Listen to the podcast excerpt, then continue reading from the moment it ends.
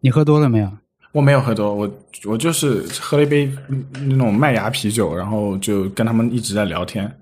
但是，我我我现在要就是很很很惊喜的想跟你们分享一个故事，就是在我我我不是刚刚迟到了一一段时间吗？就是因为我一直在那个哦，我跟我跟我的朋友说我十一点钟要录音，所以我要十一点钟之前要赶回来，然后我就一直跟他使眼色，但是大家都聊嗨了，就没办法，我又没法中断他。然后他终于大家都开始准备走的时候，呃，我。我我我我我就跟你们发了信息，我说还有五分钟就到，但是我其实花了很久才到家。原因是因为他开车开到一半，他说我们要不要去一家 donuts 的店吃吃几个 donuts？嗯，然后我心里想，哎，不要了吧，真是。然后那个他说不会的，你你一定要去。他说你迟到也要去，你你跟你朋友解释。他说你今天错过了就不会再有了。然后我说 OK，那去吧。然后走。走进了一家 Mr. Johnson's Bakery，就是一个很美国的，就是 Johnson 是一个美国姓的名字，然后是一个在就是平地上的一个发光的一个盒子一样的屋子，就是完全没有任何呃形状的，就是一个方盒子。然后这个 bakery 像个集装箱一样吗？有点像集装箱，这然后但是有窗户，然后那个里面就是惨白的那个。那个荧光灯，然后荧光灯有有一有一根还在闪，然后门是 门是就是那种普通的门，就是带一个圆形的手柄的门，然后那个窗户脏脏的，然后你就你开那个门走进去，然后里面是没有任何装束，就是没有任何装修，然后一个架子上面放了一堆 donuts，然后两个印两个印度就。一一家印度人在后面做 donuts，然后那个他们 donuts 不是要炸那个放油油锅里面炸嘛，然后是有一个传送带一样的油锅，然后一个一个的 donuts 下来，就是他们就明显是已经炸了好多好多 donuts，就是整个店都是 donuts，然后那个 就是在翻转，就是那个这 glaze 那个 donut，就是往上面涂糖霜的时候，那个机子还在发出那种吱吱呀呀的声音，然后就是特别特别 sketchy，就不可能就。我平时看到我不可能走进去的那种，而且它就在加油站边上，然后一个那种亮亮的房子，然后又反正就是这样子的，看起来一个很很奇怪的一家店。然后我我我就我就就是我其实很不喜欢吃甜甜圈这件事情，然后但是我朋友就一直说你你必须得买，然后他说那个他们刚炸出来的那个刚涂上糖霜的，你必须买一个。然后我说我不喜不喜欢吃，他说。好吧，那我买一个。然后他他买了，他买了说你咬一口，然后我咬一口。然后天呐，这是我这辈子吃过最好吃的 donuts，就是没有吃过这种味道的，就是我我当时就真的有点想哭的那种感觉。然后我就把他们架子上的所有 donuts 都买了一买了一个回家。然后，然后那个那个那个印印度一家人。就一那个他爸爸过来收银，然后不会讲英文，你知道吗？就 What the fuck，他不会讲英文，然后但是还是完成了交易。但是看到我这么开心，就可能他也很开心，就手舞足蹈的。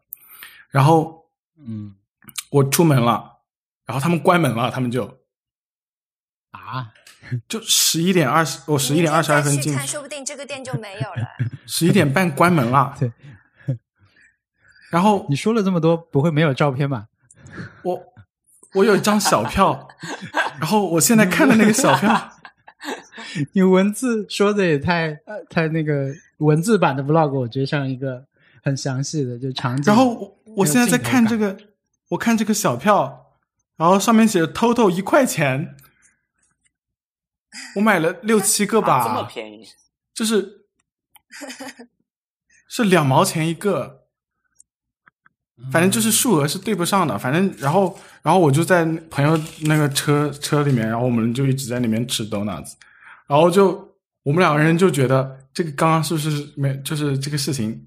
他说他他说他第一次发现这个店的时候也是也是觉得这个这个店是不是假的？回家是不是就发现小票是空白的？但是他发现就是这个店就是这样子，他十一点钟开门，十一点半关门，然后。然后我就我就我就刚刚在路上一直想，他他们一家人在里面炸了这么多 donuts，什么时候就才能卖完呢？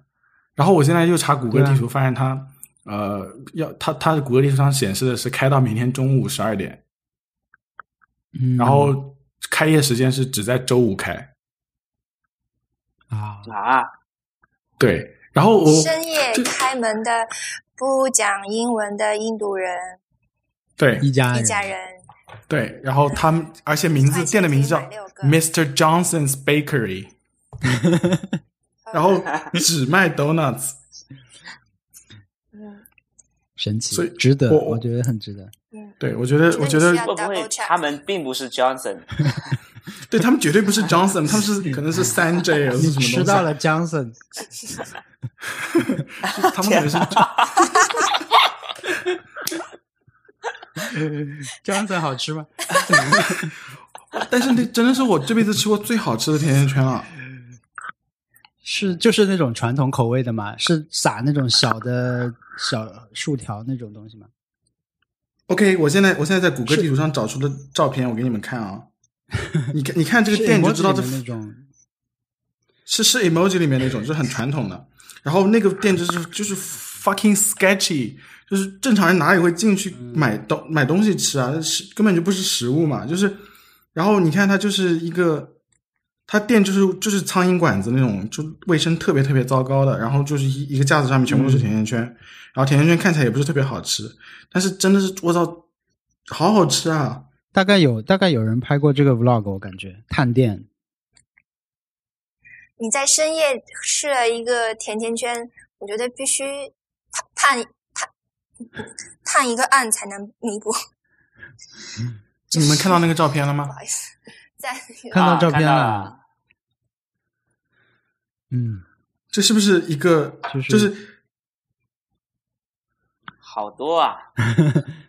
对，就是你你的感觉就是他们整个店全部都是甜甜圈，就是他们什么时候才能把那些甜甜圈卖完？这个看看上去就是正常的甜甜圈，对，但你这个店的卫生状况，你看一下，是不是有点值得堪忧？对，就嗯，哎，美国有那种他们的餐厅有没有那种统一的关于卫生的？就像上海市那个笑脸嘛，笑脸和普通脸和哭脸有的有的，但是他们很明显的。好像我我我我没有仔细注意了。所以我们现在都猜错了。你现在既没有那个喝多，喝多，也没有嗯咖啡喝多，没有没有是 sugar high。，OK。然后你看一下他们这个卫生状况是不是就很奇怪？Anyway，这就是我为什么迟到了。所以说这是一个 哈哈哈，很复杂的解释。但没关系，我们没有没有在很难受的等你，因为我们三个人在一块儿互相拍照啥的。嗯，嗯，嗯，我看到了们在哪里呢？呃，文森特来介绍一下。我们在呃一个叫做 Shop House 的地方，嗯是 Mini 在这边开的一个 pop up，是吧？嗯，对什么是 mini 呢？对，然后这个地方，昨天昨天我们发微博，文森特说我们在一个迷你的地方，在一个迷你的地方录音，对，真的是一个在 Mini 的很巧妙啊。对，很巧妙。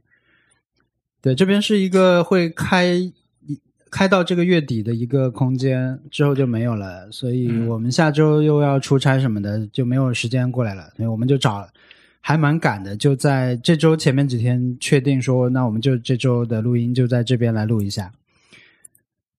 对，所以我们现在是第一次的，有三个人聚在一块儿录，嗯希望你早日学成归国。嗯，我们可以四个人 坐在一起，是可以录一下。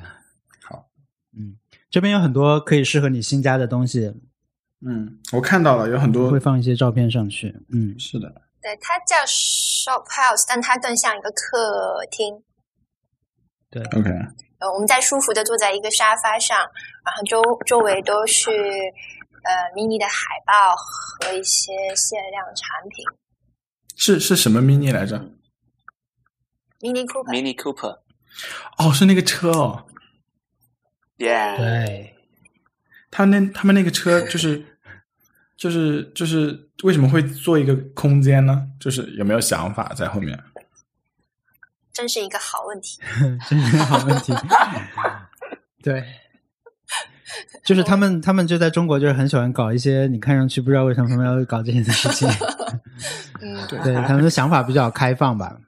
嗯，对，但是嗯我我在这边经常打打车打到 Mini Cooper，然后就是、反正就是那个给我的感觉是，第一呃，就所有开 Mini Cooper 的，就是司机都非常非常有个性，就都能够推荐你比较好的纹身店。然后第二是我实在是就是在 Mini Cooper 里面会比较委屈，就是会蜷缩在那个角落里面，因为我啊，太高了。那说不定你开这辆车就会觉得。对，但是他们那个，你知道他们那个那个什么中控上面有个环，然后那个环会有一种很神神奇的那种那个灯光效果，然后反正就是什么，我我就觉得他们加速的时候灯光效果好像还跟停车的时候不一样呢，我就一直盯着他们那个看，然后就就嗯反正就是这样。你真的有很多做 mini 的经验，我基本上就做过一次，还是在上大学的时候。对我，我我我真的没有打车能打到 mini 吗？他们都反正哦，我记得我迷你都是以前去去踢足球，有朋友嗯，对一起踢球的人，他是我们我们都是塞到他后座去，然后一起去踢球。对，这是我关于 mini 比较多的回忆。我关于 mini 的回忆是大学的时候，我有个有个老板吧，因为我在兼职嘛，我帮别人调音，然后他是个歌手，我就坐在他的车的后座，但他的后座的门跟普通的车不太一样，嗯，他是要从副驾驶那边打开门，然后你再进去，然后副驾驶的座位再推回对来。，对，所以我不知道你在美国打到的 mini 是不是这样的，会不会很难受？我在美国打到的 mini 司机都是花臂，然后 然后我我逼，因为我 figure out 不了他们后后驾驶怎么开，他们那个门开的也很奇怪，然后我就坐在那个副驾驶，然后他们就会跟你聊天，然后我就说啊，我好喜欢你的纹身，请问一下你的纹身是哪里纹的？然后他们就会直接从那个手套箱里面掏出一个名片，说，哎，这是我的纹身师，你可以去关注他的 Instagram，然后这样子的纹身。就是这样子的名片，我已经收到三四张了，全部都是 mini 车主给我的，所以说他们一定是有一个集会什么之类的，嗯就是来共享一下自己的纹身师。有没有人纹宝可梦？对，对，继续话题。嗯呃，我们上周的挑战可以说一下啦。嗯，现在我们在那个录音之前还进行了一个送礼物环节，就是因为只有特特的那个到了，嗯，他就给了文森特，文森特现在已经贴上去了。嗯，我我的那个选我选了一个，但是还没有到。嗯，你们选了吗？我要打开，我要拿出来看一下。但这个我我是不是没有拍照？我还我现在还不能发给你。他他给我买的是墨尔本唐人街的 这一个泡泡骚。你说出来。对，这这我跟你讲，这个在店里是这样的。我本来最早是想送一个就是宝可梦的精灵球给你，因为我觉得它拿在手里其实很合适。但是那个只有在亚马逊买，就是这周是送不到的。所以呢，我就在中国的淘宝上的店里挑了一个，挑挑来挑去，我我第一眼看过去最觉得最想买给你的是飞天小女警。为什么？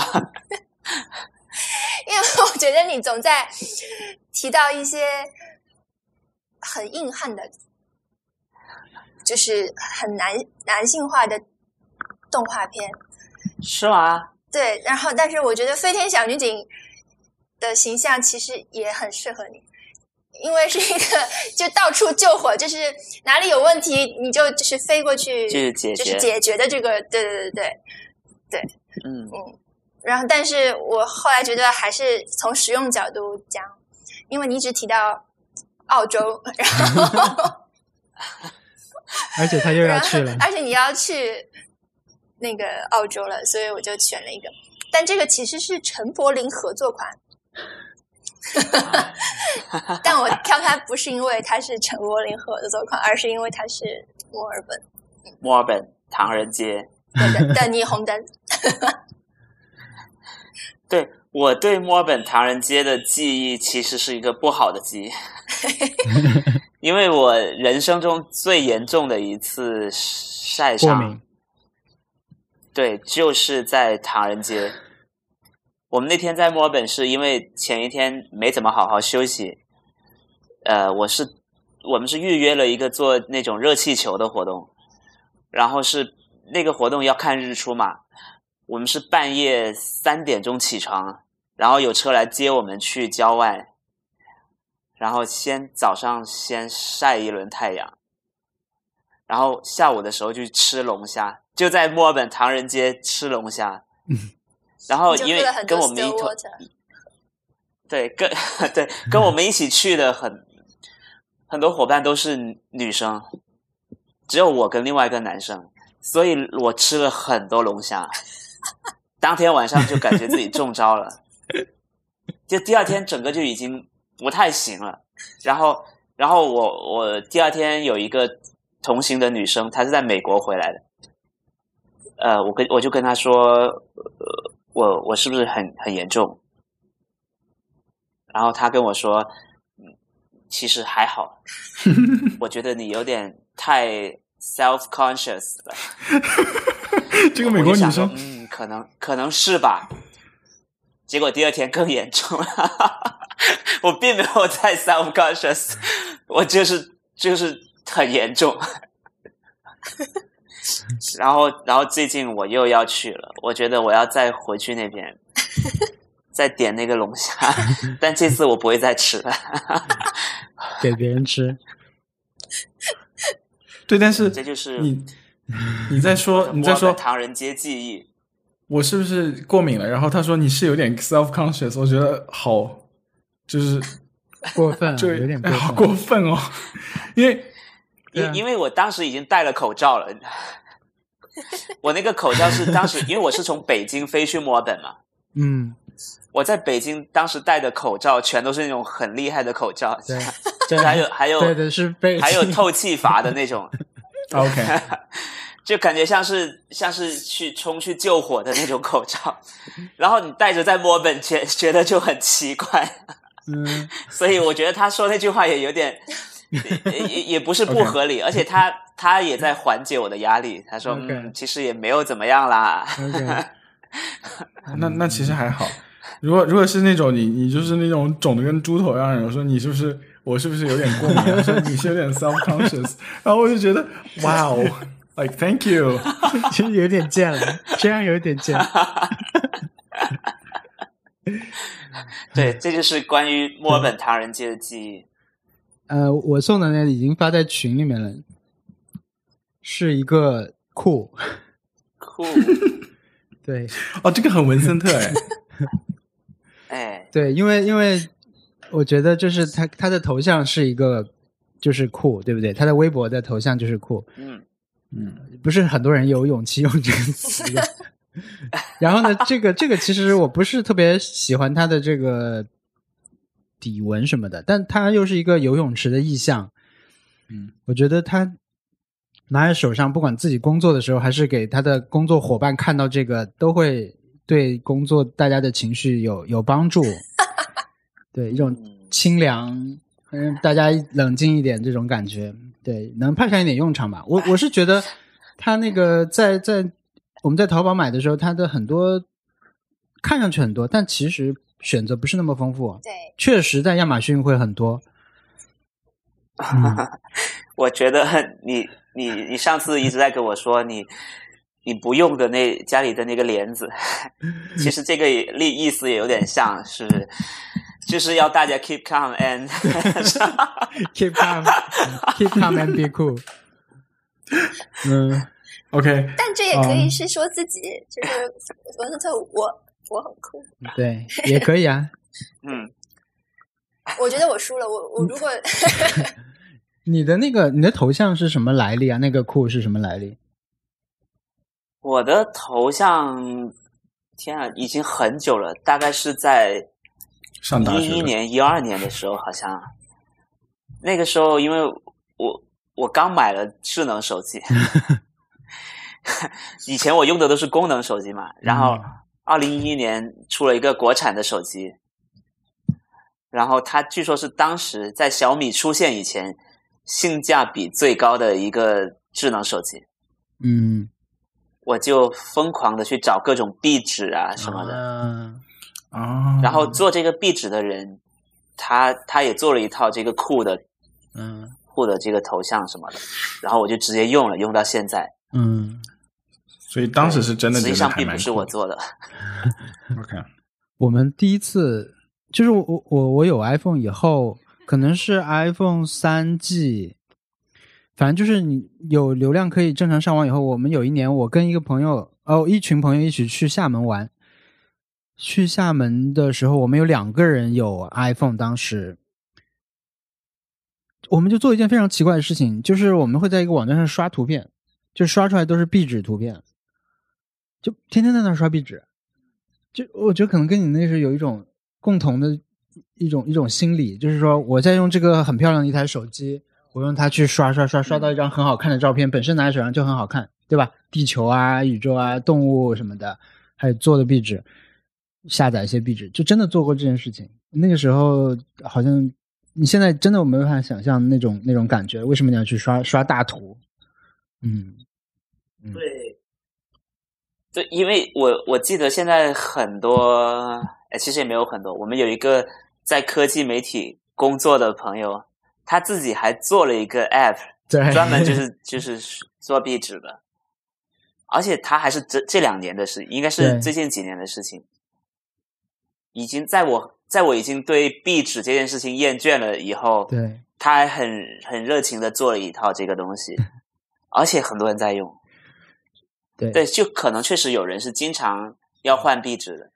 就是我现在还在一个 iCloud 呃相册里面叫 iPhone 每日壁纸计划，然后它就每天更新一张，已经更新一千六百六十二张哇了。天呐，这是一个朋友，他反正就是我觉得我大家对科技产品就是着迷的时候，就会有一段时间会对换壁纸这件事情非常着迷，我也不知道为什么。好，然后对我选的 Pop Socket，来，我已经我们会把图放到那个 show notes 里面，这个也太但是我这个精美了吧！哎，它的我我这次我以前一直觉得它叫 Pop Socket，但是它好像就是叫 Pop Sockets，是的，它的旗舰店就叫 Pop Sockets 旗舰店。然后这个叫 bee Mine，然后那个 bee 是蜜蜂那个 bee，然后有一只很丑的蜜蜂，然后身上一个爱心，然后爱心是翅膀对粉，色，对我觉得我完全看赢了。它还尤其精美，是这种珐琅感的。嗯，哦，但其实好像实物没那么好看，我明天会收到。还有一个谐音叫 Be Mine。是的，而且下面那个 donut 也还蛮可爱的，买不给那个小等小等那是我自己买了，嘿嘿。那个 Donuts 国内也有啊。啊，这个 Be Mine，我想到前几天我因为看到那个那个绝间访谈大电影的事情，我我就突然看了一下他跟宋飞做的绝间访谈，里面有个段子就跟这个有关系，就是宋飞做的那个电影叫《蜜蜂蜜蜂大电影》B 嗯。Movie，、然后那个主持人就说你这个电影应该叫低减 Movie。他的这个电影的评分应该是 D minus，OK，然后宋飞就说：“我这个电影是因为它跟蜜蜂有关，所以它叫 B movie 什么的。嗯，啊为什么他的回答这么认真？我因为他们那个访谈的气质就是这种啊啊对对对对他就是要你尴尬。对，就是要尴尬。主要是 I I 就是那个 B，就蜜蜂把那个对。啊，这反正是很蠢的一个谐音啦。因为还有一个 meme 叫 I'm a bee，就是我想要成为就是 I'm a bee，但是那个 B 是蜜蜂的 B，然后所有的 meme 都很神经，就是那种把人头披在那种丑的蜜蜂上，然后还有人专门想要做一套 emoji 叫 I'm a bee emoji，然后 然后是是整整个事情就真的很蠢，就是他们还有一个 Kickstarter。来由，就是。就是还有一个 Kickstarter program 讲要把 I'm a 啊？emoji 这个事情给给给给推广出来，要纳入 emoji 里面，然后还有人真正做了周边，然后还有人真正做了八分钟吐槽这个 I'm a be emoji 的这个 Kickstarter program 的一个吐槽，反正就整件事情很蠢了。然后现在有那个嗯，be mine 这个我就觉得很好笑，就是必须要拥有，对哦必须要送这个蜜蜂画的也很好的，他的脸很好笑。就是就是智障脸啊，就是我觉得你不要选我们两个的了，OK 那你就天天佩戴这个吧。对。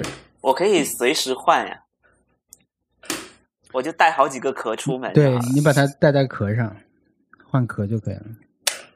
OK，哎呀，我我有那么多好东西要寄给文森特。我们我们收到了很多，我们收到了很多听众反馈，是因为前一期间隔时间比较短，所以说也没有放出来。对我我都听了，我全部都听了，我是第一时间收到那个听众反馈的我。们放一些给大家听啊，就是从中间截一些放给大家听一下吧。最后是一点个人感受，我去文森特公司面试结束后下电梯碰到当时可能是晒伤还没有完全恢复的文森特，那个时候耳机里就是在放你们的节目，当时非常匆忙的打了招呼。现在我也在文森特公司里的项目实习了，嗯，喜欢什么就要大声说出来。下一步是希望在这个项目里能尽可能做一点自己喜欢和想做的工作，这种世界延展和喜欢的东西产生的交集的感觉真的非常奇妙。嗯，祝大家的工作生活都一切顺利，万事胜意。Edis 延期，二零一九点八点一八。他就非常好玩，他是把他的邮件全文念了一遍。我比较喜欢一个在美国开车的女女，嗯，Summer 她叫，我想说女女司机，感觉有点怪。是应该我们的一个听众，他在美国，然后他每次都是在开车的时候听我们的播客。Hello，大家好，我叫 Summer，嗯、我在美国生活，一开始很吓人，觉得两个多小时的聊天儿谁能听得完呀？现在好像我也能听下来了。不过呢，我基本上都是在车上听，所以你们音量的问题对我的困扰特别大。然后关于你们呃聊天的内容，我一直是非常喜欢的，也希望你们能这样继续下去。因为我离开国内也几年了，所以听你们说国内的事情，我觉得也蛮有趣的。然后是小易吗？到现在我都 不太清楚那位在美国的男生他究竟叫什么名字。虽然我在微博上有看到，啊，sorry 啊，嗯，但是我我也很喜欢你，就是你在你说一些美国的事情，我也挺有共鸣的。啊、经常我在车里听的时候，你们聊天我都会忍不住插话，就是 虽然没有别人听，要一个人在车里插你们的话，我觉得超搞笑的。因为听了你们的播客，我现在就很想跟我英国的朋友，嗯，能能不能我们试着做一个做一个博客这样子？我觉得这是一个朋友之间，嗯，联系的纽带。因为我跟我朋友之前在国内的时候，我们俩非常好，对，是闺蜜。其实我不太喜欢用“闺蜜”这个词，对我们是闺蜜，嗯，几乎天天都要见面。但是到了英国，她到了英国，我到了美国之后呢，就是联系就少了。那如果有一件事情，就像你们这样，一周我们聚一次，虽然不是物理空间上的相聚，但是我们可以这样聚一次，聊一聊彼此的生活。我觉得这是一件非常有意义的事情。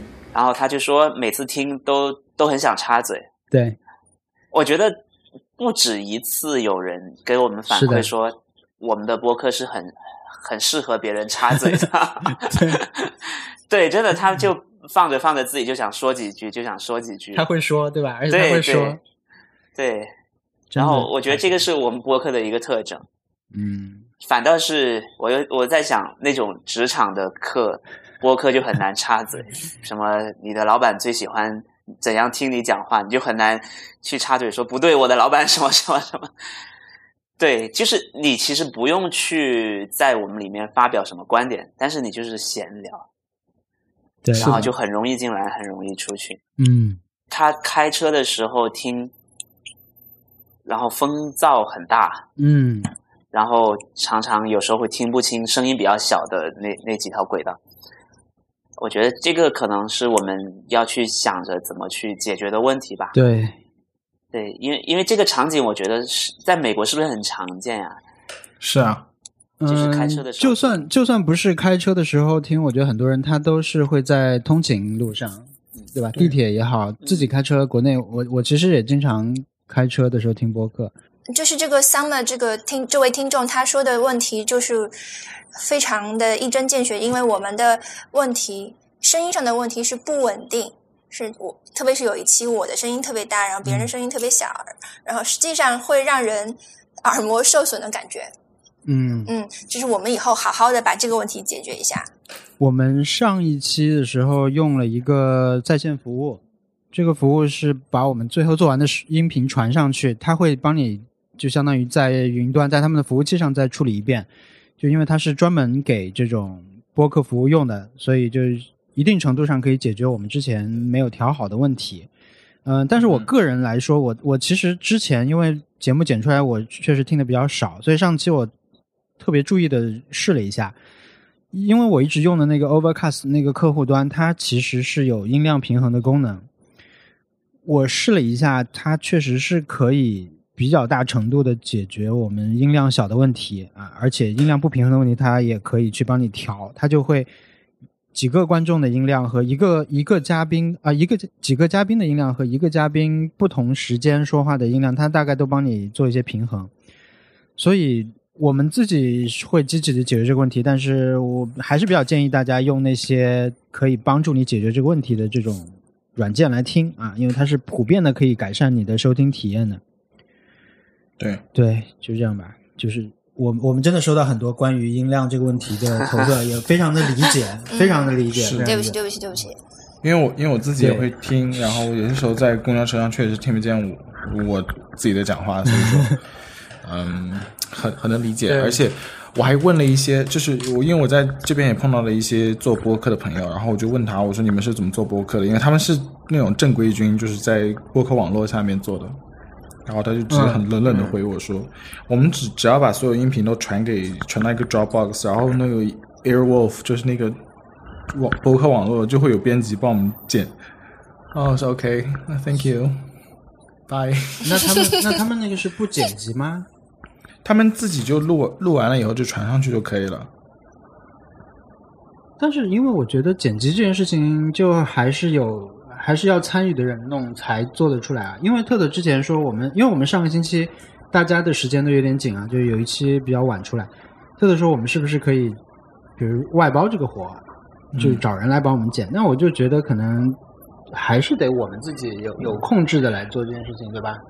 虽然它不像视频那么重剪辑，嗯 Airwolf 他们的做法是那个，就是他们那个内容是那个有一个有一个人专门统筹的，就是说内容就是这些聊什么东西是由那个剪辑的人帮，就是来来跟主播说的，然后主播聊就是了。啊然后所以说我我不知道，反正就是如果他们是一个播客网络的话，这个人负责很多的剪辑，那那可能是可以的，就他相当于是一个那种杂志的做法嘛。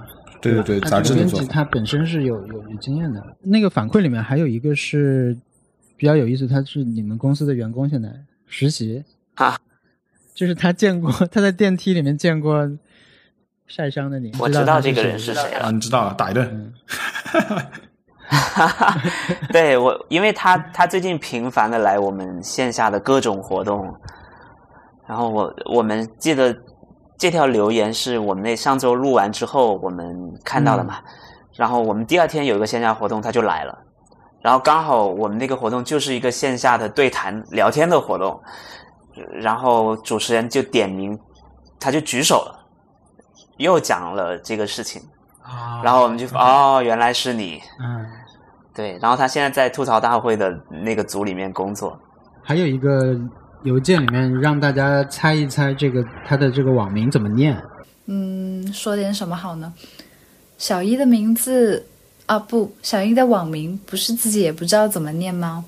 然后我的网名也是内心就心中有一个念法，但是前几天偶然得知了一个比较官方的念法，和我心中有点出入。你们猜一猜是怎么念的？他的网名是 B I O M，B I O M，你们有什么想法吗？Lion 吗？像 Lion 一样？我觉得应该是 Bean。I don't know。那我们也不知道怎么念，因为他没有告诉我们他最适合发一条语音微博。他发了，他发了，啊，他其实在语音的里面提到了这个，啊，但是他比较有意思的是，他那个没有放附件，他忘了放音频了，所以他后来补了一个邮件说，呃，最重要的音频忘了。对，这个其实之前我跟飞猪还没有认识的时候，他写过一篇文章，是是一篇博客，那篇叫《怎么写电子邮件》。我觉得有个很简，他那个理论是非常有用的。他就说你倒过来写，先放最下面的东西，就是附件，然后写正文，最后写标题，最后再写那个地址，你要发给谁啊？这样是绝对不会发错的。啊，不会漏东西嗯也不会先发出去很有用哎。对，很有用，很有用。哇，飞猪真的是很多，嗯，嗯怎么说，很多武器，你知道？还有一个邮件，他其实先写了一个他跟他跟那个同事的一个争执的事情啊。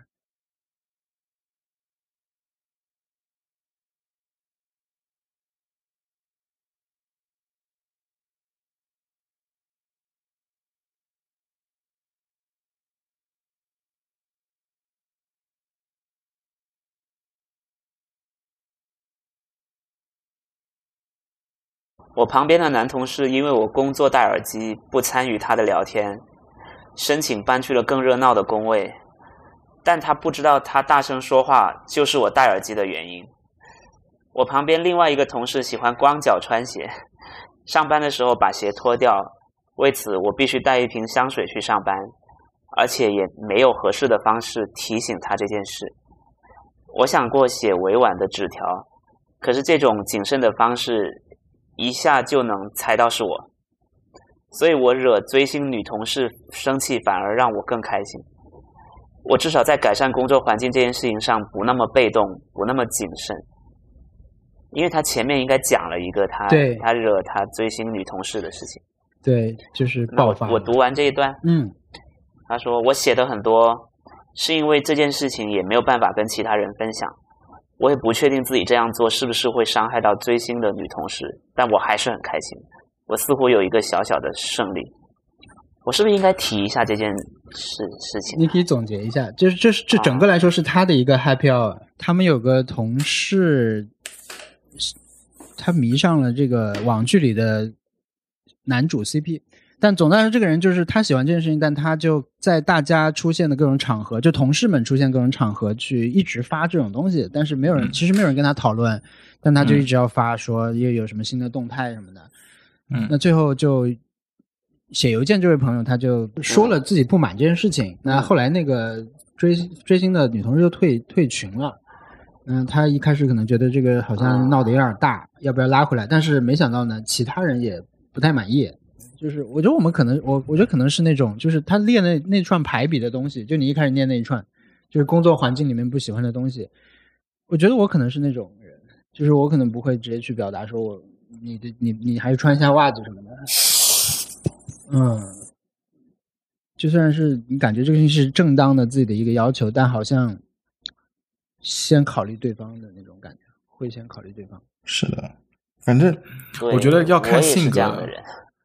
就我们都是那种冲突避免型的人格，就是那种啊、呃就尽量避免各种冲突，然后可能自己都快气死了，但是也没有办法，就忍一忍吧。就像我之前的，我舍友很糟糕，但是我从来没有跟他提过意见，因为我觉得就是没必要嘛，我直接搬走就是了。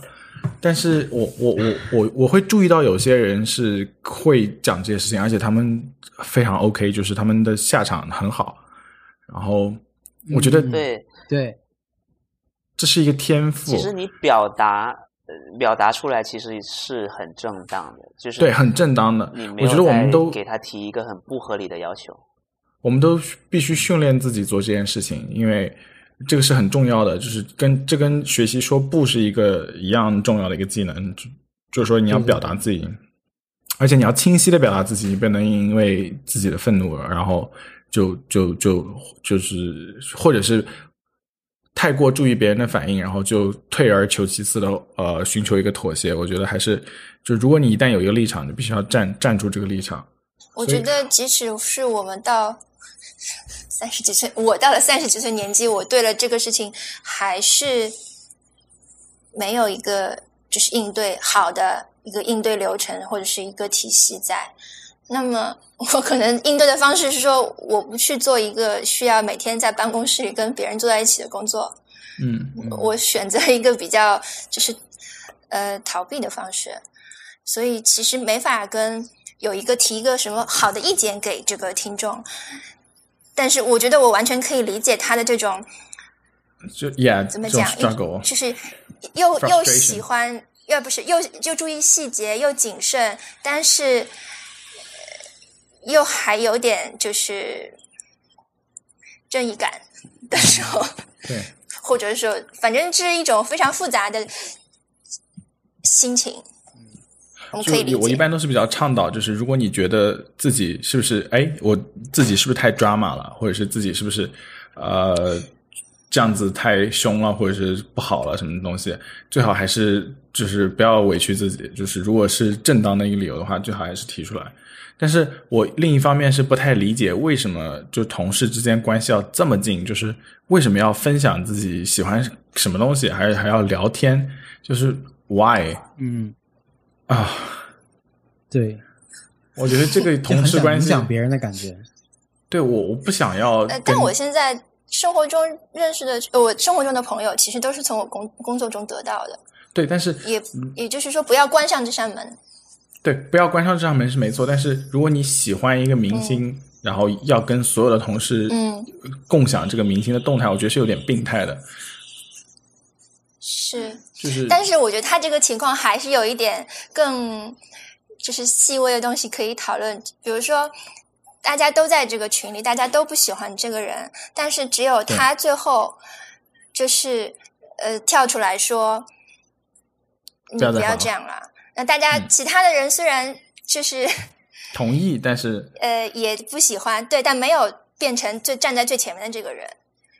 嗯，就是他现在这这个情况，这位听众这个情况有点像，嗯，你看到一个人的呃裤子拉链开了，但是他走在街上，他可能走走了一整条街都没有人告诉他这件事情，嗯但是你因为好心，你就告诉了他啊，你的裤子拉链开了，而且对方的第一反应但是生气，这个人不会因为，对这个人不会因为你告诉他这件事情而，呃就是、呃感谢你感谢你，而是他会因为记住了这个羞辱或者是有点令人害羞害羞的这个场面，而把这个感觉不好的感觉推到你头上，这是有可能会是这样。对对对，我我突然想到了我一个，就是说在，哎，你先说。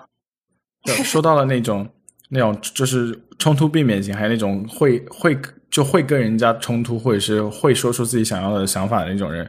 我我想到我一个朋友，他他在那个一个法官办公室当 clerk，就是法学院毕业以后，就反正就是我我也不搞不清楚，但是他在那法官办公室当 clerk，然后法官有个秘书，是一个五十多岁的嗯美国南方女人，然后那个那个女的就是想尽一切办法就不来工作，就每天都在说：“哎呀，我的我的那个那个那个什么喉咙很痛啦，我的猫被车撞啦，什么要送我妈去医院啦，什么我我的欠债人找上门了，反正就是不想来上班，就是各种找理由，然后很不专业，然后想要让他准备什么材料都不会有，然后他就基本上就是直接就是指出来，然后直接就说你不可以这样，然后你你你必须要给必须要过来上班，然后然后他发现就是周围人都不太 care 这件事情，或者是觉得这个不太好讲。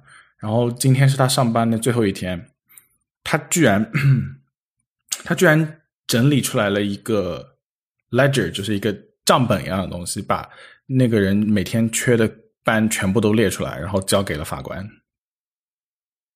哇，然后说 这是我工作最后一天，所以我我我尽量的 candid，我要我要很很诚实的跟你讲，这个人是在影响我们司法系统的 integrity，然后就直接交了这个东西，写了一份报告过去，然后现在那个那个人那个人好像是要被开除了，然后因为他一直在跟我们就是整个朋友圈子里面人吐槽，所以说他准备从此之后做一个一一个小时的语音节目来说明一下，就是自己为什么要做这件事情，还有他在做一些什么。反正是他觉得这件事情是他也是他的一个一个一个突破，所以说他要讲，他要做一个语音节目来来理顺，然后因为他模仿那个女女士的南呃美国南方口音很像，所以他用他觉得语音节目是一个特别好的媒介。我不知道，我今天跟他、跟他聊，他跟我聊到这件事情，我很鼓励他，我希望他做出来，然后到时候可以分享给大家听。我觉得这种人真的是刚正不阿。这就是他为什么可以做律师。非常严格的一个人。对，真的。是。好，文森特，你刚刚想说什么？哦，我我是我也是觉得说，其实大部分情况下，我们正当去表达自己的的那个建议就好了。我我想到我我初高三的时候，我们高考是要考口语的嘛，嗯。然后呃是就英语口语，英语口语，嗯。然后呃老师就问我们要不要买一个那种考口语的，因为我们是机器考，嗯。要要不要买这个软件装在班班里的电脑上？然后我们就在班里征集了一轮，就大家一起买嘛，买装在那边，我们按排好时间表去用它就好了。然后有一个人说我不买，但是后来发现他经常在偷偷的用，对，就是在在办公室在呃课室里面没有人的时候，他就偷偷的进去就在用，然后就还蛮多人在跟我抱怨，因为当时是我我牵头去买了这个东西的，嗯。然后后来我就很为难的，有一天去去找他，就把他堵在路上，我就说，呃，你这样，你要不你就加入我们好了，你就把把我们的钱都都分摊了就行了。嗯。然后然后他就说，哦，我知道了，那我以后就不用就好了。嗯。那我觉得也行，就是至少我把我的诉求表达出来了，然后大家都不难受。然后我、我说完那个之后，我也不难受，因为我知道我没有在提很过分的要求，嗯。而且我也给了他一个选择，就是你你其实只要出一点点钱加入我们就行了，因为他这个人他并不是经济有问题，他他是住在县里面还蛮有钱的一 一个人，嗯。对，所以我们就觉得必须得跟他说，嗯。然后说完之后就心头大石落下，那那个事情再也没有困扰过我们。嗯对，就就是你你其实表达出去了就好了，不不用被他浪费你的时间去烦着你或者什么的。是的，如果他就浪费了你太多这个心力，就是不值得再纠结。是的，我我觉得那个那个办公室这个事情很让我想起这个最近这个日剧，就是爆炸头的日剧。啊，风的新生活，对对对，就是他在上班的时候不是就是要堵空气嘛？就是他特别，因为他写他说他怕如果自己用什么写纸条的方式，一下就会被人知道是自己啊什么这种很细节的地方，我觉得很像那种，其实就是会很难受，自己会很难受，就没有必要让自己那么的不舒服。对，但是如果你用旁敲侧击的方式去让这个人感觉到，其实可能也不太好。就是其实很难啊真的能表达好，用用这些方式我想到最近竹顶真发的一条朋友圈，就是大家有看过《寄生虫》吗？如果嗯如果没有看过《寄生虫》，我我讲里面一个关键的情节，就是呃，因为这家人他是一直住在地下看，呃，没事，我没有没我我不会讲它的大概的、呃很重要的一个点了。就他们一直住在地下，所以在在地下室的那种味道是很强烈的。如果你长期住在地下室，你稍微出来跟长期住在地面的人接触，别人就能闻到你的气味。然后里面的那个那一家的男主人，他是给一个富人开车的，嗯所以他有一次开车坐在驾驶座上，他就看通过后视镜看到他的那个叫什么，这个车的主人把窗打开了，就就感觉有味道什么的。然后最近朱鼎真就发了一条微博，呃，发了一个朋友圈，说他有一天健身回来，坐在出租车后车 后座上，出租车司机默默的把窗打开了，他觉得自己好像《寄生虫》里面的情节。然后吕丽玲就根据这个东西创作了一条微博，天哪！呃，我我可以把这条微博念一下。真是太羞辱了。吕玲的微博是这样的，他说：“众所周知，出租车司机是全世界最能忍热的人。初下来了，能忍则忍，开开窗户，吹吹风，差不多就行了，省油。赚钱不容易啊，现在实在忍不住了，外面的风都比里面热了，终于开空调了。但是开了空调，千万不能开窗。吃茶叶蛋不开，吃包子也不开，吃榴莲，反正司司机不会让你在这里吃榴莲。开窗冷气就跑掉了，很费油的，赚钱不容易。今天竹顶真健身房出来打量了出租车，师傅没有说话，把窗摇了下来，就这样一条微博。这条真的太好笑了，吕玲，你好好笑哦。太哦，好笑了。吕 吕玲吕玉玲好棒，好棒，吕玲太好了，很会写，很会写，很很抓住这个。棒棒的。耶大家快哎去关注吕太惨了，我觉得朱顶针，九点真能看到这些微博吗？他能，他肯定肯定有人能会转给他，对，这个太好笑了。而且而且我看竹顶真的朋友圈圈下面还经常有吕岭在下面互动，嗯，互动完，竹顶真就会评论，他说死，死吃屎，对说说你的额头吧。天哪！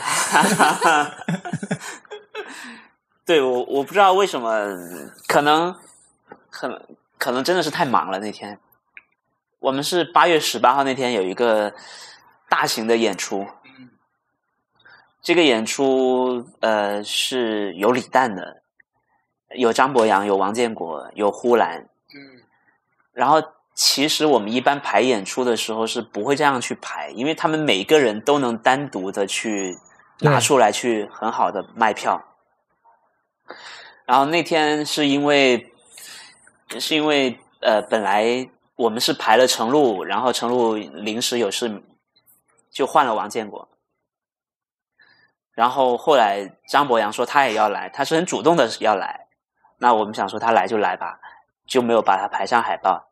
然后李诞说他也要来，然后就那天的阵容就很强大。嗯然后那天刚好有三个节目组要来拍我们的演出和当天的活动，其中一个节目组是鲁豫有约，所以鲁豫本人也来了，他是要采访李诞。所以当天我们所有的活动的行程是先规划好，方便鲁豫的节目组去拍。所以，然后他们组来了很多人，我我就要去安排这些事情。然后我们后来发现，张博洋这边也有一个节目组要拍他，因为那个节目组是要拍张博洋的一个纪录片。嗯，然后他那个标题很好笑，就是非非 C 位青春，就是只要不是 C 位的人，我就拍。然后那个非 C 位青春的人也来了，又一又一个节目组。嗯，然后到这个节目，呃，就是八月十七号那天，呃，脱口秀大会的节目组听说今天有很多人要来，就说我们能能不能来拍一些真人秀的东西，所以又来了一个节目组，所以我们那天要要同时安排三个节目组的时间，然后每个人给他安排好会议室，安排好采访的各种东西。然后我我基本上当天已经安排到只剩最后一场活动了。然后呃，在我们我们那个平台是在七楼嘛，七楼有很多机位已经安排好了，六楼还有一些办公室是安排好的，我就想下去。然后我从来都没有注意到，我下去的那个楼梯前面有一个玻璃门，那个玻璃门是很干净的，就是你完全注意不到它。所以我当时几乎是冲过去呢，我我还缓冲了一会儿，然后撞到了那个玻璃，整个就非当时当时就我整个人都都发出了一个很大的一个一个叫声，所有人都看着我，然后我就捂捂住了头额头，我就就就觉得应该可能会会肿了或者什么的，然后我我就把手放下来，发现我的手满手都是血。然后我当时就就吓坏了，因为我我以为我是真的是撞破头了，但是后来我发现只是只是因为我的眼镜就撞到玻璃的那个时候，眼镜被挤压，嗯，然后刮到了眉毛的地方，嗯，然后就是那个地方出了很多血，然后我就我就嗯呃快速的安排好事情，就去 就去附附近的医院，然然后就去缝了几针，然后当时当时我脸我的额头上是贴了那个那种紧急的那种创可贴什么的，就还涂了涂了酒精。然后我脸上其实是贴了我们公司的一个 logo，就是像商像像商场一样的那种 logo，就贴在我的脸颊上，因为因为代表我是工作人员嘛。嗯，对。然后我医生去给我缝线的时候，他缝好了我额头，他就说：“哎，你脸上也有吗？” 我脸上刚好也也贴了那个，我就说不没有没有没有，然后我就撕开给他看，说没有啊、他就他就就还好，如果你是脸上的话，可能会更严重，嗯，就还好。它其实是眉骨这里是吧？对，是眉骨。嗯，然后我我隔了几天之后，我再回去我那个呃现场，我就看那个玻璃，我就发现玻璃上还是我当时的那个印，这么干就是我净的玻璃整整张脸是扭曲的，贴在贴在那个脸上，然后呃贴在那个玻璃上，然后上面的印记完全是完全是我脸上当时涂的一些护肤品。就你会发现，哇，我的我的脸真的是扭曲，撞上去的。而且而且在在上面的那个印记很像那种复活岛上的那种复活岛上的那那种 头那种头像，对，它只有一边，然后我能明显的看到它是很很我的脸基本基本上是整个挤压在上面了。就好像复印机，如果你复印出来的话，你能看到我整个脸的轮廓什么的。这个照片到时候会放出来。还蛮复活岛的。那你 那你这个缝好，真的这个状态出镜了吗？呃，出镜了。因为因为其实没有多严重啦，嗯，对，所以我缝了几针？好像就缝了一两针，因为他他当时缝的时候是整个把我的脸都遮住了，他只留了他要缝的那个地方，所以我也不知道他在上面是怎么去动，反正很快我就可以回去工作了，然后然后当天就顺利把事情都结束。对，你很像那种足球！球场上，嗯，就是因为碰撞，然后脸就破了，嗯然后好像会给他订书钉，对吧？哦，还是什么？就咔啦咔啪啪两下，然后继续回场上，这种。天哪！我觉得订书钉有点残忍哎。有有那种有那种可以牵引强力胶带哦粘起来就让它不要那个翻哦啊！哇，我觉得那他们还挺不容易，他们还要上场继续去做剧烈的运动。那我其实还好了，我只是在安排事情而已。统但筹规划我这几天呃有明显感觉到我我的表情不能非常奔放，因为当当我的额头就我的眉毛一动，我的额头就会有点感觉被牵引，然后有一点点疼，对，所以最近也是表情扭曲的一周。文森特很好玩。那天他就突然在群里面说：“朋友们，我这儿有新情况了。”有一种来素材的感觉。是的，就是 而且我当时正上这就就是我在现场，我我已经缝好针回去了，所有人都在，就是很多同事在在慰问我嘛，说你没事吧？啊，没事就好。然后接下来接下来一句就说这周 nice try 你又要赢了，大家已经已经预设说，嗯，你你的情况是最厉害的。哎，你在你在这种这种做喜剧行业的公司工作，嗯，平时这种会变变成大家的素材吗？大家会跟你开很多玩笑吗？呃，会，然后我我也会开自己的素材，但是呃，我也是开自己的玩笑，但是我我常常开的玩笑是很烂的那种玩笑，啊然后根本是对他们来说是超级烂的。比如说，我有一周不是肿了嘛，然后他们就问我你怎么了，我说你应该问我你肿么了。我觉得这很好笑，就是那种超烂，这很好笑，这不行吗？这不能这不行吗入张博洋大家就的法眼会觉？就会翻白眼。谁谁说不？这这也太好笑了吧！就你等一下，我我们停止一下录就音。简直是到了他们要揍我的程度，你知道吗 那他们节目上有没有很好笑啊？节目上没有很好笑啊。但他们节目上至少是，至少是那种我是逻辑梗，这不是这种很很这种谐音梗。呃上次我看的上一期是可能是前一期了，嗯就最后那个庞博那天那天讲了一个动物园的嘛，嗯嗯嗯，他们写动物园是我的一个同事什么的，嗯我觉得那个还挺好的。你看那个会有点感动吗？呃，会会，因为他有跟我讲过这件事情。就我们跟其实跟庞博私底下也是很好的朋友嘛，嗯。他很多事情也会找我们聊天。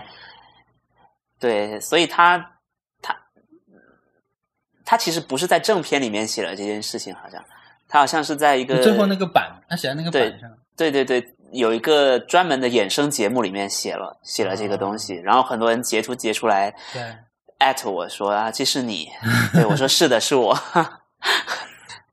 我觉得你可以不用这么提供那么多素材了，以后希是的望你好一点。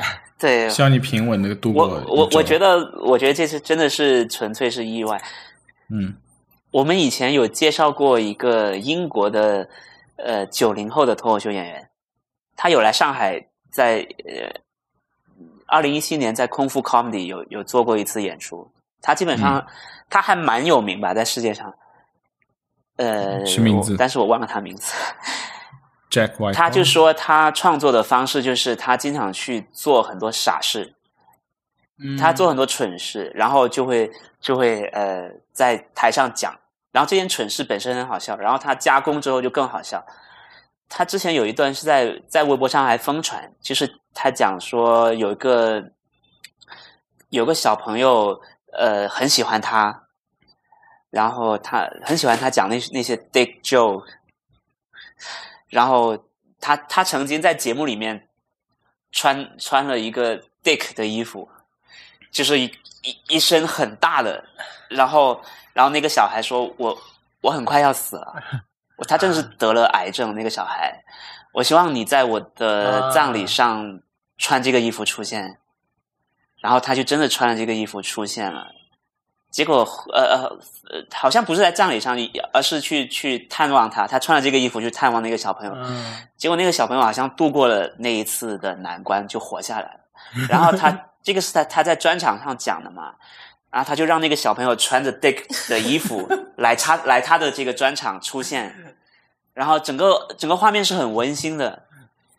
但就他经常做这种很蠢的事情，然后把它变成一个笑话，嗯然后就大家都都还蛮喜欢他的。我希望我不要变成这样子 吧。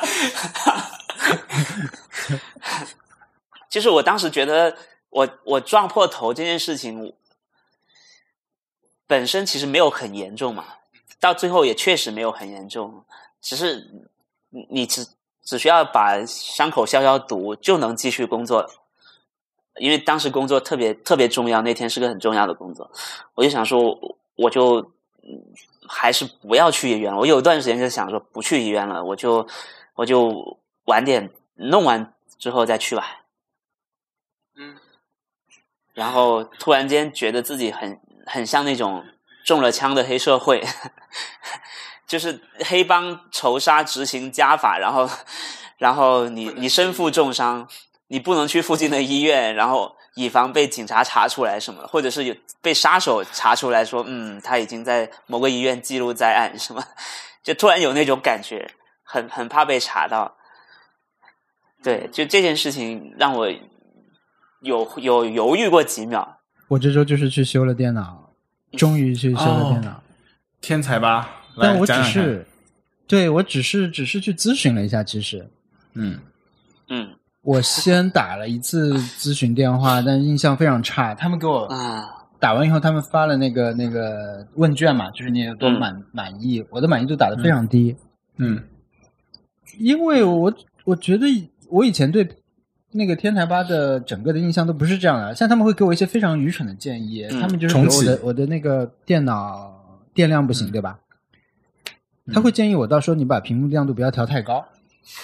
啊，是的，就是这种首首先他他没有提供任嗯，你小易你说他们会，他们我觉得他们是故意的，就是屏幕亮度不要调太高，然后会说什么，你们可以，你可以试着把重建一个新用户，或者是把系统重装一下，这种建议就是 why，、对，就是就是为了浪费时间。现在是的，他就是基本上他没有给出超出我的经验范畴，或者说我能查到的资料的这种嗯范畴的东西。嗯，其次呢，他给到的很多建议，我会觉得很业余，对，非常业余的一些想法。嗯 就是类似这种。不，我我后来他给我一个那个建议，他因为我要修的那个时间好像苹果店都没有，他就建议我去那种第三方的维修商。嗯，我点开一看，都是那种大大众点评、一星什么的。啊，嗯那我觉得可能个人的体验会不一样，但是我我还是想去预约一个苹果店的试一下。那我后来就这周去了一次，哇，也是差不多，啊，稍微稍微专业一点，因为它有一个 app 让我电脑直接能做一个检测。但是比如像是我的那个键盘不是臭名昭著的蝶式键盘一代嘛，就是好像有召回计划的。嗯我去之前我就很担心，就是我一直很担心这种事情，说你按一下它有没有坏，对吧？让你重现现场重现这个错误，我担心我重现不了，因为我经常清洁它嘛，我用不了我会清洁它。但是因为有人跟我说你是不用不用重现的，你去他一检查是这个键盘就可以换。嗯但是我到了那里，他还是要按，它调它在那个电脑上调出一个软键盘，然后按键盘它不是会亮吗？你按一下这个键盘，屏幕上那个相应的就会亮起来。那就这样按了几次，好像也没有什么问题。我说我我经常清洁它，我甚至按你们网站上介绍的，我买压缩那个空气。压缩空气，嗯。我用那个空气来清洁，按你们网站上介绍的方式什么的，就是他没有提供以前以前那种非常干脆、啊，爽快的解决方案，因为我这个就是一个应该这样解决的东西。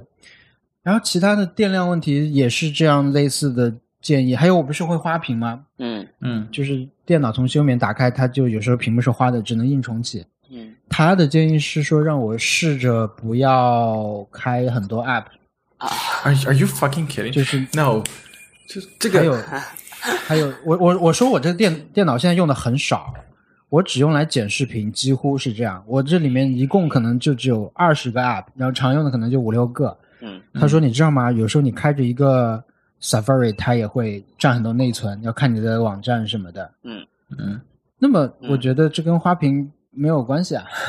对啊，反正他们提供了很多这种类似软件和系统方面的建议，整个的体验不是很好吧？嗯嗯我也没有去修，因为我我我需要他们给我一个建议。我这次去唯一的那个诉求就是说，你给我一个时间判断，你要几天时间来修这台电脑，嗯嗯我要把我在我有这个时间的情况下，我再送过来修。我只能这样，因为我不能、嗯现在不能缺电脑嘛。嗯他也不能给我这个时间，啊他说你要你要送厂啊什么的。对对对，我就反正整个很失望吧。我就打了我史上给这种服务行业的评分最低的一次，嗯，就跟印象中也是差很多。嗯我我我是那种怎么讲？我对天才吧是有一种很复杂的情感的。第一是我我见过他好的时候，就是他正常可以工作的，就是帮到你的时候，我也见过他就是特别特别糟糕的时候。而且我发现，就有些时候他们那个啊，他们给的那些很愚蠢的建议是不分国界的。我以为这这是只在国内有的问题，但是在美国这边也是有，就是它是不分国界的。然后他们美国这边他们会犯一些很愚蠢的错误，然后会会会有一些很奇怪的事情，就是就是会发生。这个我觉得跟天才吧本身现在的培训模式、管理模式是有关系的，跟那个跟国内还是国外是没有关系。呃，是不是？嗯，就是跟哪哪个国家没有关系的。但是天才吧国内是有一个很明显的特征，就是他们是想要赶紧的让你闭嘴，或者是赶紧送你出门，他没有想要给你解决问题。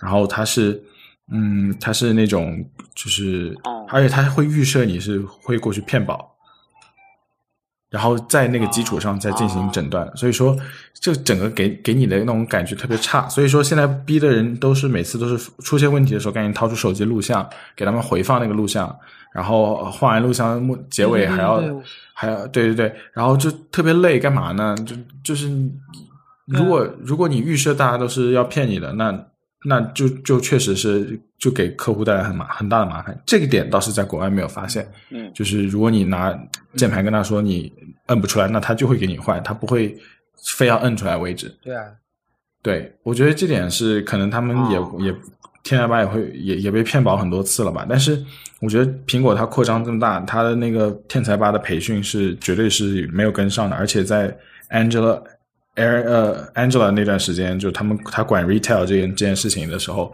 啊、他明显是把天才吧的那个就就是整个 Apple Store 的定位给给 shift 到一个呃想要卖出更多服务的奢侈品。对，也也没有吧，就是他他不是当奢侈品来卖，他只是怎么讲，他只是就是把一些 KPI 的东西引入销售导向很强，就销售导向很强啊、他会想要让你卖卖那个 Apple Care，然后他也不会不会那个就是像以前一样很精细的培养员工了。以前的 Genius 是会飞到 Cupertino 有有段时间的培训的，所以说这个这个是反正就是很不一样了。然后我觉得做服务行业虽然很很很很很很让人觉得就是。呃，精神上会很压力很紧张，但是就是你如果能够真的培训好这些东西的话，还可以应对很多场合的，就是没必要做的这么糟糕。所以说，我现在，呃，我我我现在所有的苹果设备有一堆问题，但我也懒得去天才吧，就是就就这样吧。我上次修了屏幕，他们把我的屏幕给刮花了，然后 然后说可以免费给我换，然后我就想还是算了吧，就是对啊，我我这次甚至我都没有真的备份，我就去了。嗯我就是没有想要真的送进去修，你知道吗？嗯我就觉得我只是检查检查。对哦，而且我我，但是天才吧这个名字真的很天才，对，那乔布斯取的吧，应该是。真是一个好名字。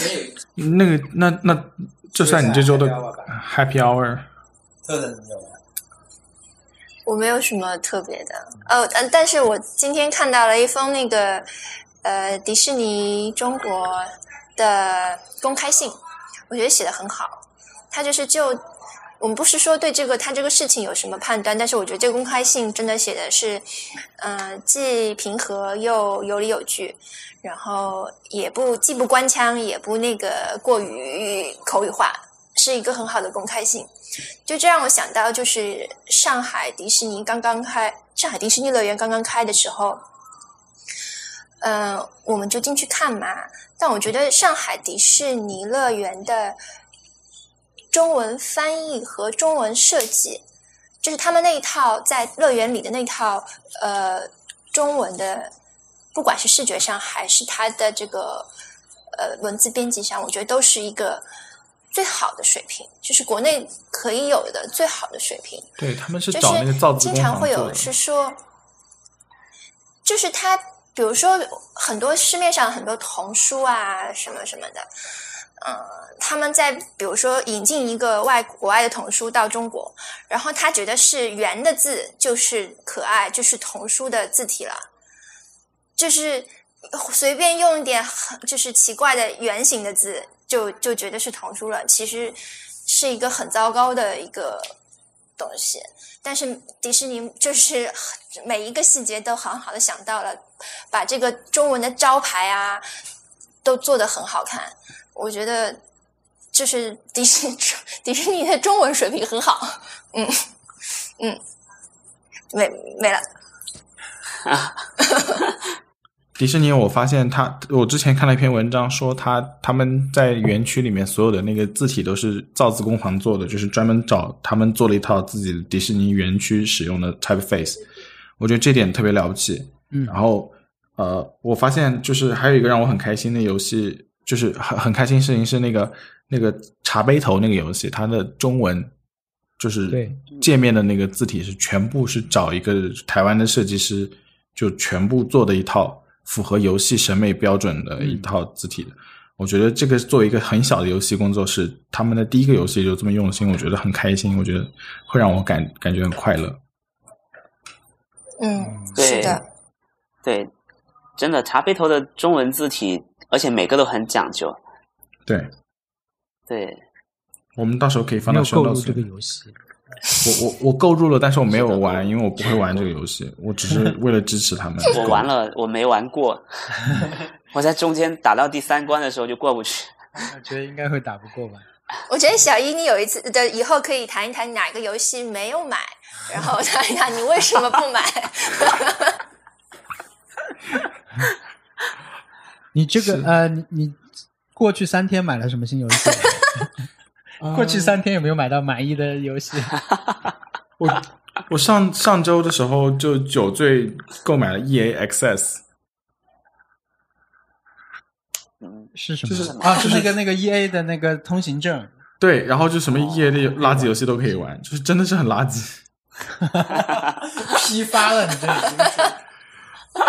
我不知道为什么会买，就是哎，God，啊，我这周没有什么明显的 Happy Hour，嗯，但是我想跟大家分，我我我来推荐个游戏好了。OK，你推荐？就是昨天，昨天还是前天，就是有有有一套游戏叫《逆转裁判》，嗯嗯。哦，嗯、这以前是在掌机上的，嗯。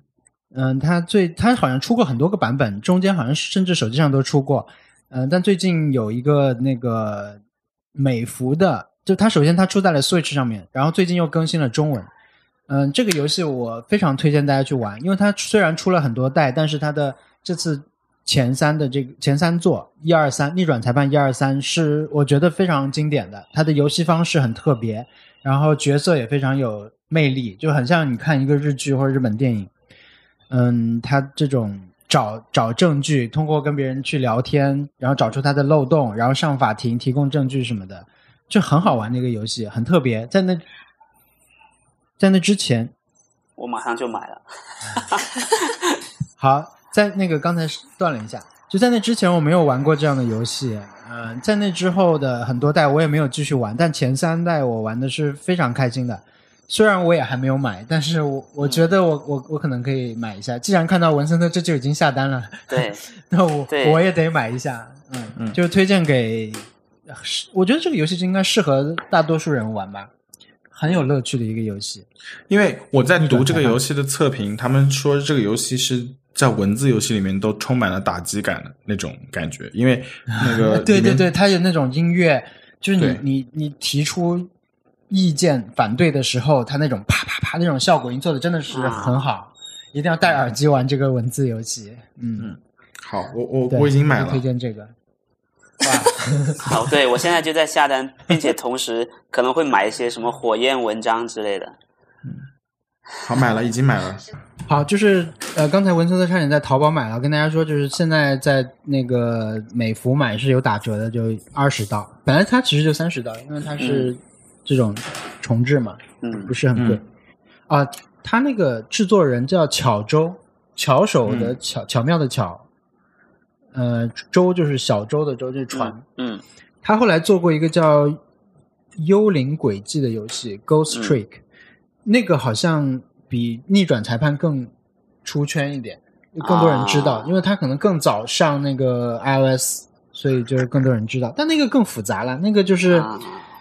啊嗯，他的角色在一个地图上，你要去想线索什么的。那个我我我没有很喜欢，我还是喜欢逆转裁判，嗯，觉得角色魅力更好。嗯，啊我其实一直都没有玩过逆转裁判，然后我也不太知道。对，非常好我我是经常看到很多人把它做成表情包，对说而且而且是做成那种你是下等人 就是那种。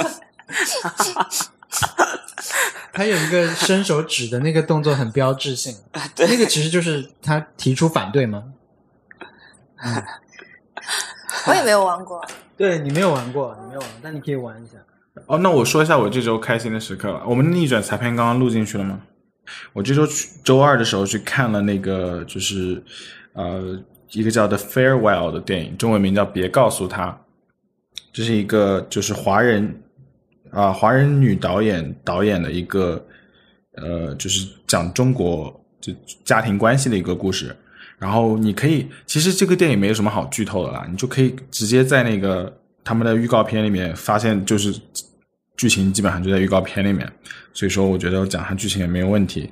啊、就是说他们呃在美国已经扎根了一家人，发现他们在在北在在老家的奶奶生病了，然后生的是绝症，然后那个就是家人为了瞒，就是为了瞒住他，但是为了大家都回来看一下他，五湖四海的家人都回长春这个小城市，然后为了找一个理由，就是他们的找了一个弟弟说他们要他要结婚，然后就给就是一直在骗奶奶，但是奶奶是已经生生绝症了，然后就就这样一个故事，其实很简单，但是这这个电影让我非常高兴，就非常开心的原因是因为第一，这是在北美院院线上映的讲中国人的故事，然后它是全程基本上都是用中文对白，然后英文的字幕。然后第二是它这个电影的讲的故事是非常中国的，就是说它不是那种就是讲天上的仙子，呃天，然后那个那种什么公主王子的故事啊，然后里面人过的生活也不是那种很浮夸的那种，就是像 Crazy Rich Asian 那种很神经的那种故事，就他没有给脸谱化中国人，他里面中国人的故事，他里面的中国人就是中国人，他他们那个一家人住在吉林，就他老家是在吉林长春，这是一个很很神奇的城市。它不是在北京发生的故事，不是在上海发生的故事。他们一家人回回国探亲，住的不是四季酒店，住的是三星级招待所，而且三星招待所应有的元素一应俱全，连那种就是床上的那种那种很奇怪的那种被套啦，还有那种外面晚上睡觉的时候还照进来的霓虹那个红色的那种字带着字的灯啦什么之类的，很细节很全。他奶奶家放的所有的那种什么电暖瓶啦，然后一个手形状的那种拍背的那种什么什么静脉什么什么那种掌啦，然后什么热水瓶，然后那个床单，然后厕所里面的贴画，全部都是我们那代中国人呃家里面会有的装饰。然后他们家里面也是一个普通家庭，不是那种大富大贵的家庭。所以说这个故事我在电影院里面看到，我是非常震撼的，而且嗯，讲的是很正很很，就他他他是个他是个我们的故事，它不是一个其他人的故事，而且呃，这个故事讲的一个精神内核就是说，呃，就是对待生死这件事情，中国人是想要就是能能瞒过那种，因为我我们总是乐观主义，觉得呃，一个人如果知道自己即将要死，就失去精神支柱了，所以说家里人为了圆这个谎言，会会骗他，然后这个在欧美价值观里面，人长大的下人来说是无法接受的，他觉得这是一种欺骗，而且觉得是核心是在于他不愿意承担这么大的一个责任，所以说呃，这种两两种价值观冲突。呃，我是非常觉得非常有趣的看到这个这个事情，然后啊、呃，我会发现所有去观影的人里面，呃，当然亚洲观众是有，但总就主体观众基本上都是美国人，所以说，我觉得这个电影是一个就是很好的一个窗口，可以让别人了解中国文化，而是很细微、很细腻的一个角度来了解中国文化。然后我我我看完以后觉得非常高兴。然后我是跟那个就是第一代呃怎么讲，第一代土生土长的呃中中美混血的一个美国人一起去看的。然后他看了以后觉得就是他在自己家庭关系中遇到的一些呃疑问，或者是觉得一些跟自己呃中国方面家庭的一些冲突，他现在可以开始理解了。所以我觉得这件这件事情我我我觉得很开心。哦，那这个片子在在美国的反响怎么样？这这个片子在美国就是就是，呃，就好评如潮吧，可以这么说。就是它 IMDB 基本上是八点多分，IMDB 八点多分其实还行啊。然后啊、呃、，Rotten Tomato 应该分数也很高。但是 IMDB 有一个就是那种，呃，你刚上映它会冲上去，然后过一会儿它会下来。但是就是它现在是 Rotten Tomato 百分之九十九，然后 Metacritic 是百分之九十，然后 IMDB 八点一，然后呃这个片子就是各种 critic review 全部都是好评如潮的，而且呃，它是一个轻喜剧，但是呃，我我见过所有看过的人都觉得它其实是一个有悲剧核心的喜剧，所以说我觉得反正就挺好的。我我希望大家就是如果有机会能看到这电影，可以去看一下。嗯，我不觉得它在大陆市场可以得到很大成功，因为呃，把中美就是价值观放在一起冲突对立，有些就是会触动一些观众的就是神经。但是呃，而且而且里面讲的一些故事，就可能你在作为一个美国人来看会觉得很新鲜，但在中国人来看来说，这就是我们呃我们在我们文化内核里面就已经有的东西，就觉得好像再讲一遍有点无聊。所以说，可能在国内不不是特别成功，但是对让其他人来了解中国文化来说，这件这部电影是非常成功的，我很喜欢。嗯嗯，OK，嗯，你还是去那个电影院看的吗？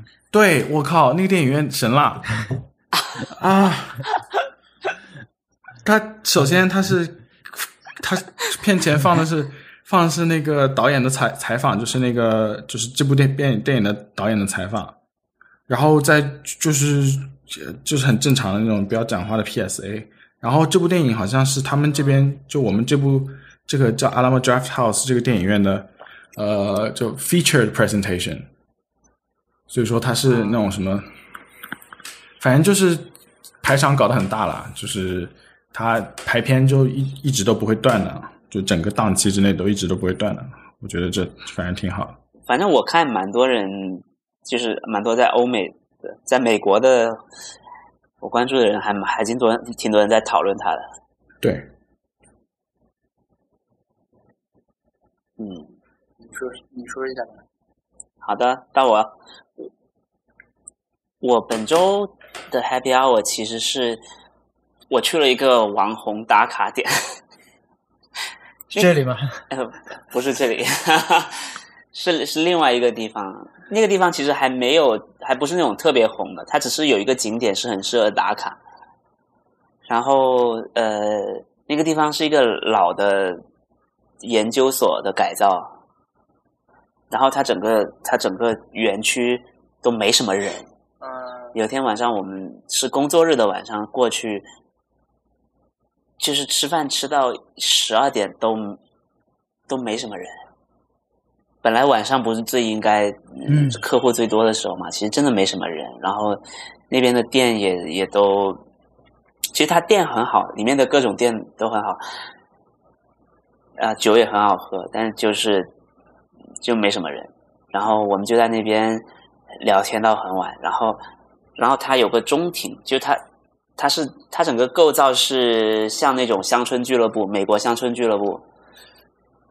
呃，然后中间有有一个很大的空地，像广场一样的，然后然后旁边还放了一些树啊什么的，我们就在树下躺着，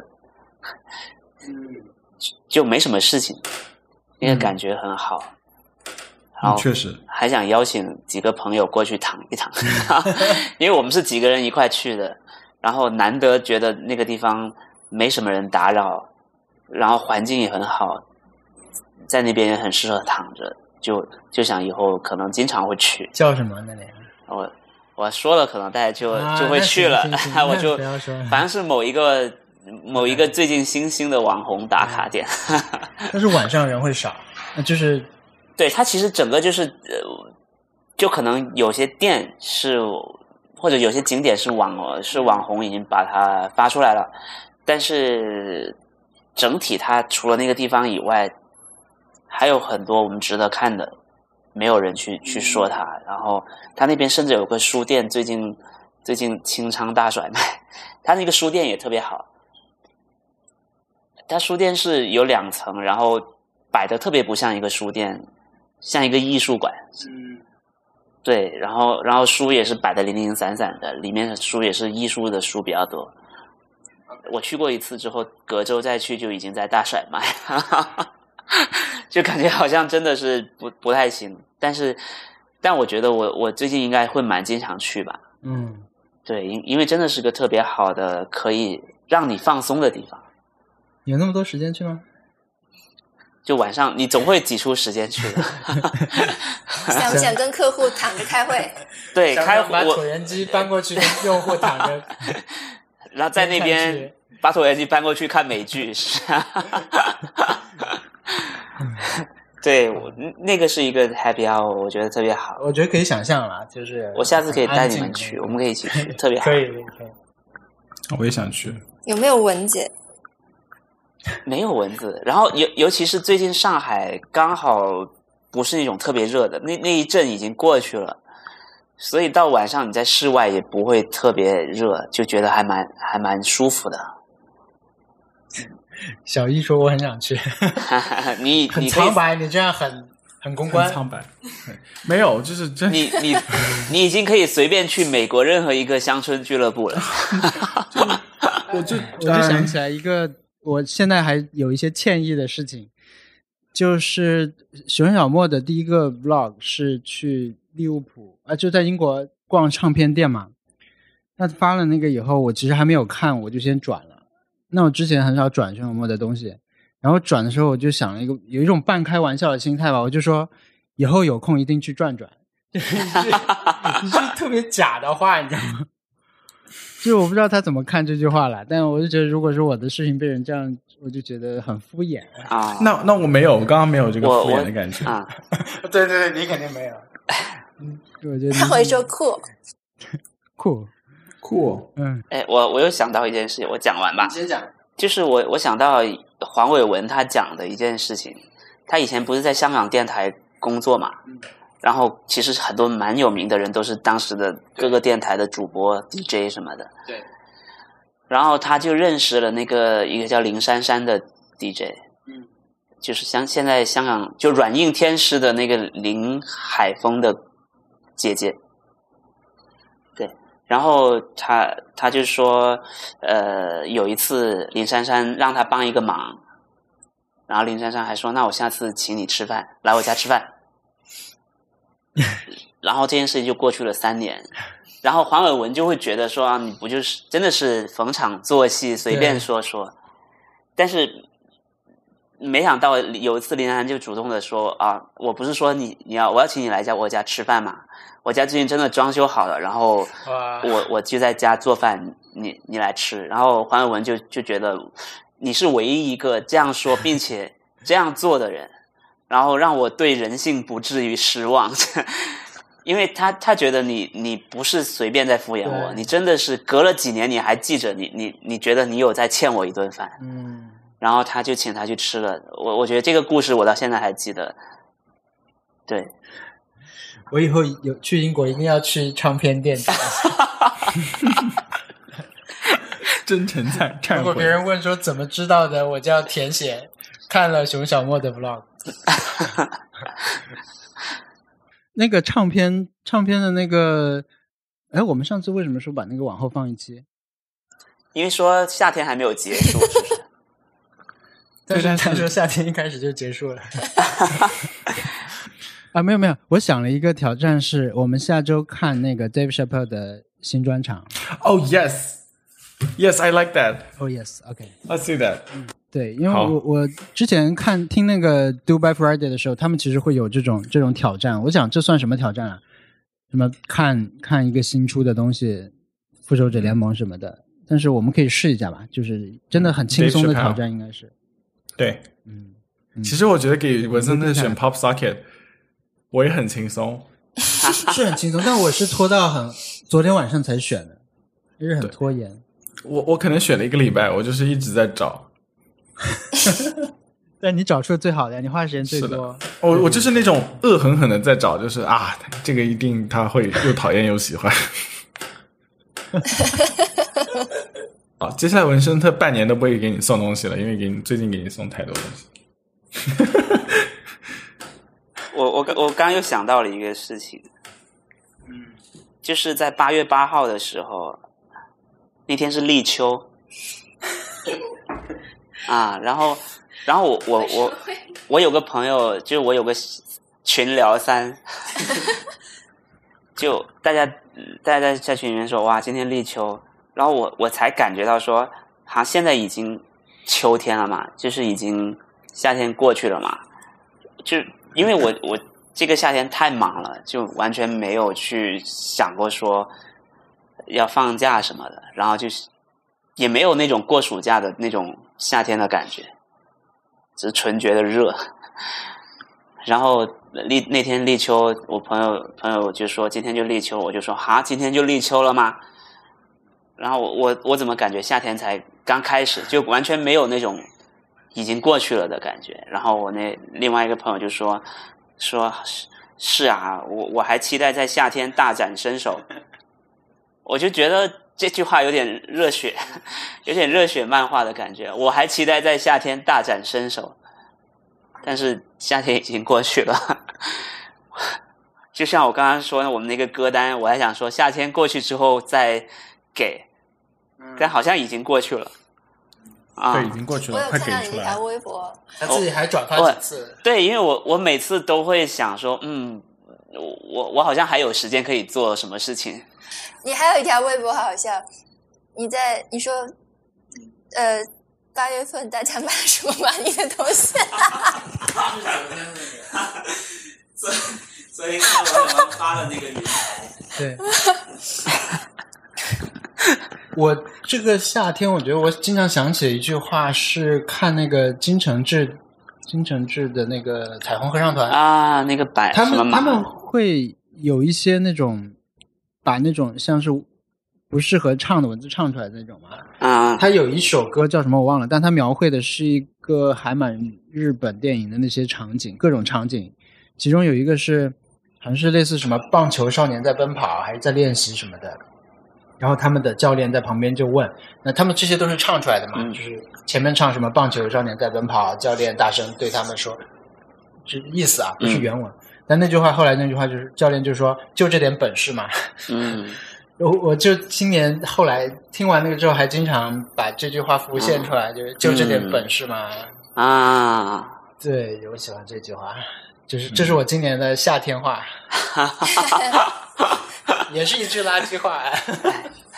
嗯，他他这一场巡演的那个呃标题叫“我有一颗装满星星的口袋嗯，哇，”，啊，我有一个，我有一个，哦我有一个装满星星的口袋。嗯还挺好看。这也太日本了吧！